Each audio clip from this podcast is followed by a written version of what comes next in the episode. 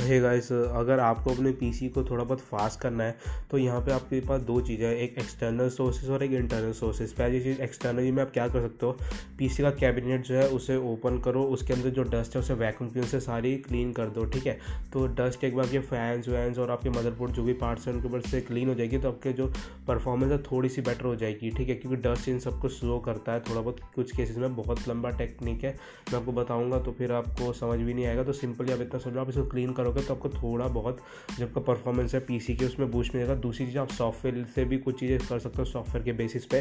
पहली चीज़, आपको cache file delete करनी है। कैशे फ़ाइल डिलीट करने के तीन स्टेप्स हैं, तीन अलग अलग कमांड्स हैं।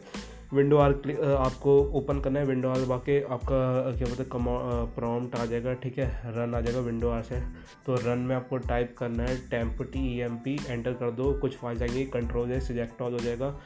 और उसके बाद डिलीट कर दो, ठीक है? डिलीट करने के बाद कुछ फाइलें वहाँ पे नहीं डिलीट होंगी, शायद एक दो फाइलें उनको स्किप कर दो, कोई दिक्कत नहीं, बंद कर दो। दोबारा विंडो और दबाओ, दोबारा रन हो जाएगा उसमें फिर टाइप करो परसेंटेज टेम्प परसेंटेज और परसेंटेज यहाँ पे आपको जो लोगो होता है परसेंटेज का वो लगाना है लोगो का परसेंटेज होगा फिर टेम्प फिर परसेंटेज का लोगो उसके बाद एंटर करना है, फिर से टेम्प हो जाएगा, दूसरा था, वहाँ पर भी फाइलें होंगी अलग अलग सेलेक्ट ऑल करना है डिलीट कर देना है, जो नहीं हो रही स्किप कर दो। उसके बाद आपको तीसरे स्टेप पे आना है, वहाँ पे फिर से आपको विंडो आर दबाना है और वहाँ पे आपको टाइप करना है प्री फैच ठीक है?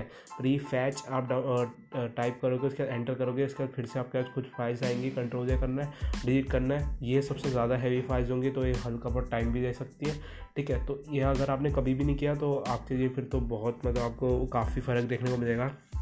तो यहाँ पे जब इन तीनों चीज़ों को डिलीट कर दोगे तो एक तरह से क्या हुआ कि जैसे आपने एक्सटर्नली अपने सी अपने कैबिनेट को खोल के पीसी की डस्ट को हटाया, अब अपने पीसी के अंदर यानी जो सॉफ्टवेयर की डस्ट है ना, आपने उसको भी हटा दिया। और नहीं, ये पुराने वो, यहाँ पे वो कैशेस यानी वो पुराना धूल रह जाती है, वो चीज़ रहती है जहाँ, जो चीज़ आप डिलीट करते हो तो उसके थोड़े बहुत निशान रहते हैं, कुछ उनके वो रहते हैं सोर्स रहते हैं कि हाँ ठीक है तो आपकी वो जो कमांड्स के सोर्स रहते हैं, वो यहाँ पर रहते हैं सेम ठीक है, अगर आप रीडू करते हैं ऐसी चीज़ें तो आप क्या बोलते हैं कैसे अगर आप क्लियर कर कर दोगे तो आपका जो भी पुराना कचरा रहता है, जो भी थोड़ी बहुत फाइल्स रहती है, किसी और सॉफ्टवेयर का कुछ कैशे क्रिएट होता रहता है बैकग्राउंड में आपका जो है डेटा क्रिएट होता रहता है, वो सारा कैशेस में आ जाता है, बाद में जो आप उस प्रोग्राम को बंद करते हो तो उस डेटा को आप डिलीट कर दोगे तो आपकी मेमोरी क्लीन हो जाएगी, इससे आपको थोड़ा सा और बूस्ट मिल जाएगा।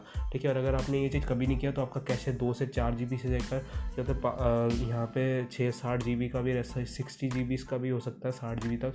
तो यहाँ पे आपने कितने टाइम से क्लीन नहीं किया प्री को स्पेशली तो वो सब डिपेंड करता है। कई लोगों को तो नहीं पता था उनके में तो काफ़ी निकलता है, ठीक है? जब मैंने पहली बार किया तो मेरे में साढ़े दस या बारह जी का निकला था प्री फैच में टाइम बाकी नॉर्मल टाइम पर परसेंटेज टाइम में मेरा कुछ एक एक, दो दो जी का निकला था। तो यहाँ पर काफ़ी अच्छा परफॉर्मेंस मिलता है इसको क्लीन करने के बाद। इसको आपको थोड़े थोड़े टाइम में क्लीन कर सकते हो खुद से, क्योंकि ये रोज़ हर सेकेंड हर मिनट बनते ही रहते हैं।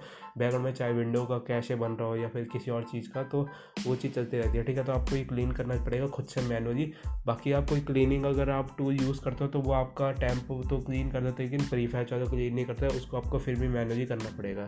तो यार यही थी मेरी तरफ़ से आज के, आज की टिप आपके लिए। तो यार मैं आपको थैंक यू आप सभी का इस पॉडकास्ट सुनने के लिए। मैं आपको अगले पॉडकास्ट में एक नए एपिसोड के साथ, तब तक के लिए बाय